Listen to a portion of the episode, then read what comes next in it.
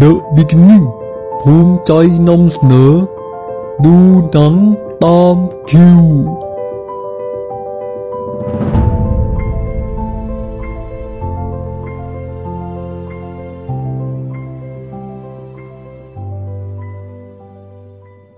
สวัสดีคุณผู้ฟังทุกท่าน พบกับผมอีกครั้งนะครับ คิวจากเพจหนังสืออินดี้ ดูหนังตามคิว ร่วมกับ The Beginning Podcast กับรายการที่ทำให้ภาพยนตร์เป็นมากกว่าภาพยนตร์ ในการดูหนังตามคิวกลับมา EP ที่ 10 แล้วนะครับสำหรับวันนี้เรื่องราวจะเป็นเรื่องราวเกี่ยวอะไร ไปรับฟังกันเลยครับ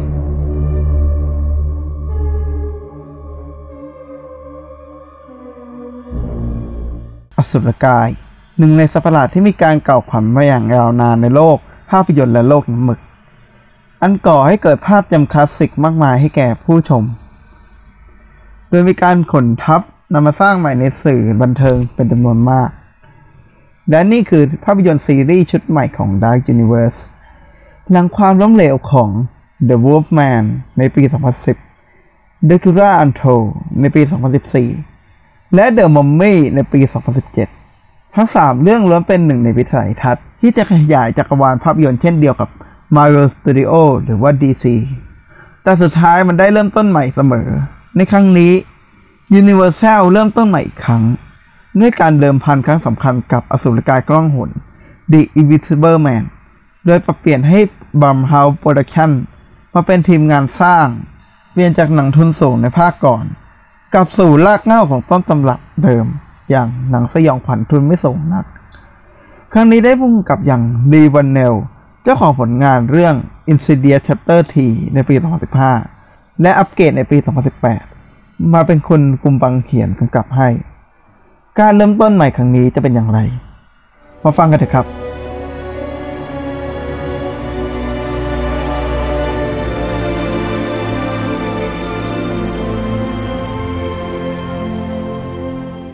หนังชุดใหม่ของ Dark Universe กับเรื่องราวของ The Invisible Man ว่าด้วยเรื่องราวเกี่ยวกับเซซิเลีย ได้เลิกรากับคนรักเก่าของเธออย่างอาเรียนไป ทุกอย่างควรจะจบลงที่ความสัมพันธ์นั้น แต่แล้วขณะที่เธอกำลังใช้ชีวิตอยู่ มันให้ความรู้สึกเหมือน มีบางอย่างกำลังไล่ตามเธออยู่ มันตามหลอกหลอนเธอ มันมองไม่เห็น มันกำลังปั่นประสาท และมันกำลังเดินเกมไล่ล่าครั้งใหม่ครั้งนี้กับเธออยู่สำหรับความรู้สึกของผมนะครับ พบว่าเชี่ยมันลุ้นระทึกเป็นอย่างมากเลย นี่คือการตีความเรื่องราวของมนุษย์น้องหนให้ออกมาทันสมัยและสมจริงมากยิ่งขึ้น อีกทั้งเรื่องราวยังประสานด้วยวิสัยทัศน์ ในการดำเนินเรื่องราวได้อย่างลื่นไหลและลงตัว ใครจะคิดนะครับว่า หากเรื่องราวของคนรักเก่าที่ควรจะจบลง แต่มันยังหลอกหลอนและอยู่เสมอ มันหลอกหลอนจนทำให้เราแทบจะเป็นบ้าจากสถานการณ์ดังกล่าวสิ่งนี้ไม่ได้ได้ล่าโดยสิ่งที่เรามองเห็น มันมาในสภาพของอสุรกายที่เราไม่สามารถมองเห็นได้ สิ่งนี้เองมันทำให้เราเหมือนกับเผชิญหน้ากับวิญญาณอยู่ ส่งผลให้เราลุ้นระทึก หวาดกลัว หวาดระแวงบรรยากาศอยู่เสมอสำหรับตัวละครอย่างซิซิเลีย ซึ่งรับบทโดยอลิซาเบธมอสบอกเลยครับว่านี่คือเดอะแบกของภาพยนตร์เรื่องนี้อย่างแท้จริง เธอแสดงได้เหมือนกับคนกำลังหวาดกลัวสิ่งตรงหน้าได้เป็นอย่างดี แม้เรื่องราวจะพาให้สติแตกมากเท่าไหร่ แต่ก็พยายามควบคุมสติ ให้มันไม่พาเธอเสียสติเสียก่อน การกระทำอันชาญฉลาดทำให้ตัวละครนี้มีความน่าเอาใจช่วยเป็นอย่างมาก หากภาพยนตร์สยองขวัญในตำนานอย่าง Halloween มี Rory Strauss เป็นจุดขายสำหรับ The Invisible Man ก็มีเซซเรียนี่แหละ ที่จะเป็นเสาหลักของซีรีส์ชุดนี้ต่อไป สิ่งที่น่าชื่นชมที่สุดคงหนีไม่พ้น การเล่นอารมณ์ภายในเรื่องกับคำว่า เล่นน้อย แต่ได้มาก หากเรารับชมภาพยนตร์อยู่ เราจะพบได้เลยครับว่าฉากการปรากฏตัวของอสุรกายภายในเรื่อง มันมีไม่มากเลยล่ะ อสูรกายล่องหนมาในรูปแบบสิ่งลี้ลับมากกว่าฆาตกรทั่วไป ด้วยการเล่นสูตรการมองไม่เห็นนี่เอง มันทำให้รู้สึกน่าขนลุกและน่าระทึกใจมากยิ่งขึ้นบรรยากาศความอันตรายที่มีมาอย่างต่อเนื่องเธอรู้สึกว่าไม่มีช่วงไหนเลยที่เรารู้สึกปลอดภัยได้ เราจะพยายามหนีมันอยู่ตลอด แต่มันเหมือนกับก้าวทันหรือนำหน้าเราอยู่เสมอ สิ่งนี้เป็นเหมือนกับเสน่ห์ที่เรียกไม่ได้เลยทีเดียวล่ะจนสุดท้ายมันนำพาเราไปสู่บทสรุปที่พร้อมจะตบฉาดเราอย่างแรง นอกเหนือจากความน่าสะพรึงกลัว อันเป็นคุณภาพที่ได้รับแล้ว เรายังได้รับสารเกี่ยวกับความรุนแรงแก่ผู้หญิงอีกด้วย เป็นเหมือนกับการปลุกกระแสให้รู้ถึงปัญหาความสัมพันธ์ ว่ามันมีมาอย่างต่อเนื่องแค่ไหน มีสามีทำร้ายภรรยาตัวเองจำนวนมาก รวมถึงวงการชีวิตจนขาดอิสรภาพอยู่บ่อยครั้ง นี่จึงเป็นหนึ่งในหนังที่เป็นมากกว่าเดิม ถึงการพูดถึงสิทธิสตรีไกลๆอีกสิ่งหนึ่งที่น่าชื่นชมก็คือ การมีคุณค่าอยู่ในสารที่ตรงต่อ มันไม่ได้ให้ความบันเทิงอย่างเดียว แต่มันยังเป็นการประกาศอิสรภาพ หรือประกาศสารที่ต้องการจะสื่อสารไปนะครับสำหรับข้อเสียของภาพยนตร์ แม้ว่ารีวันเนลจะสร้างเรื่องราวออกมาได้น่าสนใจและทันสมัย แต่ข้อผิดพลาดคงหนีไม่พ้น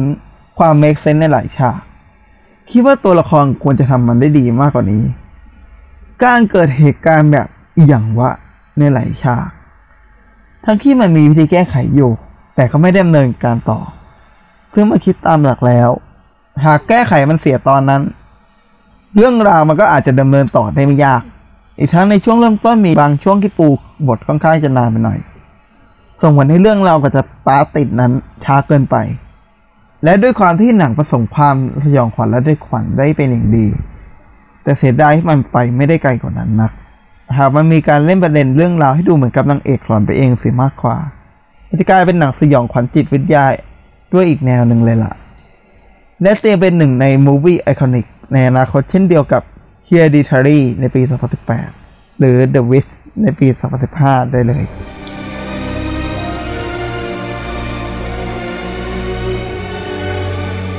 คะแนนผมคงให้อยู่ที่ 7.5 เต็ม 10 หรือว่าอยู่ที่ประมาณ B บวกนะครับ เพราะภาพยนตร์เรื่องนี้มีความบันเทิงในแง่ของภาพยนตร์สยองขวัญและระทึกขวัญในมุมมองที่แปลกใหม่ เรื่องราวที่เล่าใหม่นั้นมีความสดใหม่เป็นอย่างมาก อย่างตัวละครอย่างเซซิเลียก็ทำออกมาได้อย่างดีมาก แล้วรู้สึกอินกับเรื่องราวโดยไม่รู้ตัว นี่เป็นการกลับมาของ The Invisible Man หรือมนุษย์ล่องหนได้อย่างสมศักดิ์ศรี สรุป The Invisible Man มนุษย์ล่องหน ภาพยนตร์สยองขวัญผสมระทึกขวัญได้อย่างลงตัวนอกเหนือจากหนังทั่วไปที่เรามักได้รับจากสองแนวนั้น การดำเนินเรื่องมีการเสริมความรู้สึกหวาดระแวงให้แก่เราอย่างต่อเนื่อง การแสดงตนของอสุรกาย แม้จะเห็นได้น้อย แต่ก็มีผลที่รับมากกว่าที่คาดหวังนัก เรียกว่ามันทำให้เรารู้สึกเหมือนกับเราดูหนังผีผสมกับหนังฆาตกรต่อเนื่อง ตัวของอลิซาเบธมอสซึ่งรับบทเป็นซิซิเลีย เธอสามารถแบกหนังได้อย่างดี เราจะรู้สึกเอาใจช่วยตัวละครอยู่ตลอดเวลา และอยากให้ตัวละครเอาชนะมนุษย์ล่องหนให้ได้ อีกทั้งนี่คือผลงานยืนยันว่ารีวันเนลมีความสามารถในการสร้างสรรค์ผลงานสยองขวัญเรื่องเยี่ยม ตามรอยเจมส์วัน เพื่อนของเขาเป็นที่เรียบร้อย แม้หนังจะไม่ได้เพอร์เฟกนัก ในเรื่องของความสมจริงภายในเรื่องรวมถึงคุณภาพภาพยนตร์ที่คิดว่าออกมาดีกว่านี้ได้ แต่บรรดาข้อเสียเหล่านั้น มันไม่ได้ลบข้อดีของการกลับมาใหม่ของอสุรกายตัวนี้เลยปรบมือให้กับ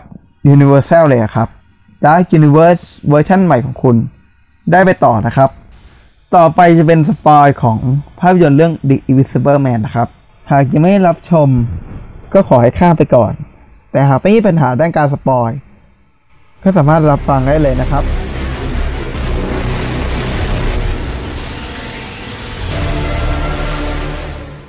ส่วนตัวผมมองว่า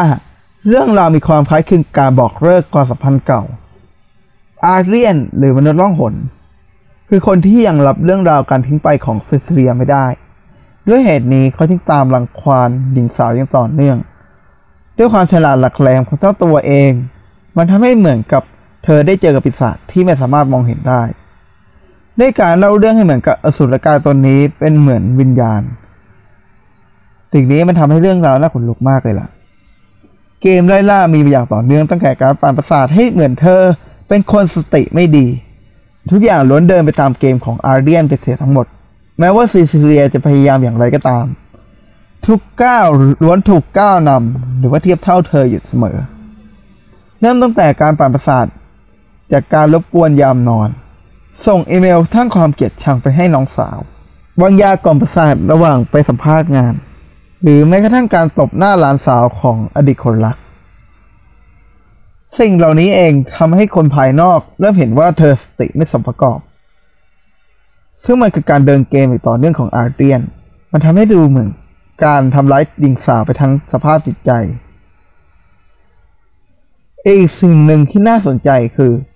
อสุรกายตนนี้คือการที่มันไม่ได้มาจากน้ำยาทางวิทยาศาสตร์หรือการทดลอง แต่มันคือการสร้างมาจากชุดร่องหนสิ่งนี้ช่วยตอบข้อผิดพลาดในอดีตได้เป็นอย่างดี เพราะในสมัยก่อน มีคนแย้งว่า หากร่างกายโปร่งแสงจะหมด จะทำให้มนุษย์ร่องหนตาบอด ไม่สามารถมองเห็นได้ แต่นี่เมื่อเปลี่ยนกลายเป็นชุดแทน ความไม่สมจริงตามหลักวิทยาศาสตร์จึงหายไปในทันทีครับ นี่จะเป็นหนึ่งในทางออกที่ดีเยี่ยมมาก การแก้ไขข้อผิดพลาดในอดีต มันทำให้เรื่องรามาดีมากยิ่งขึ้น ในส่วนข้อเสียหากเรามาสังเกตดู เราจะพบว่าทำไมตอนที่ซีซิเลียโดนส่งอีเมลปลอมไปหาน้องสาวทำไมเธอไม่ใช้มือถือเปิดให้น้องสาวดูเลยล่ะ แล้วพูดกับน้องสาวไปว่า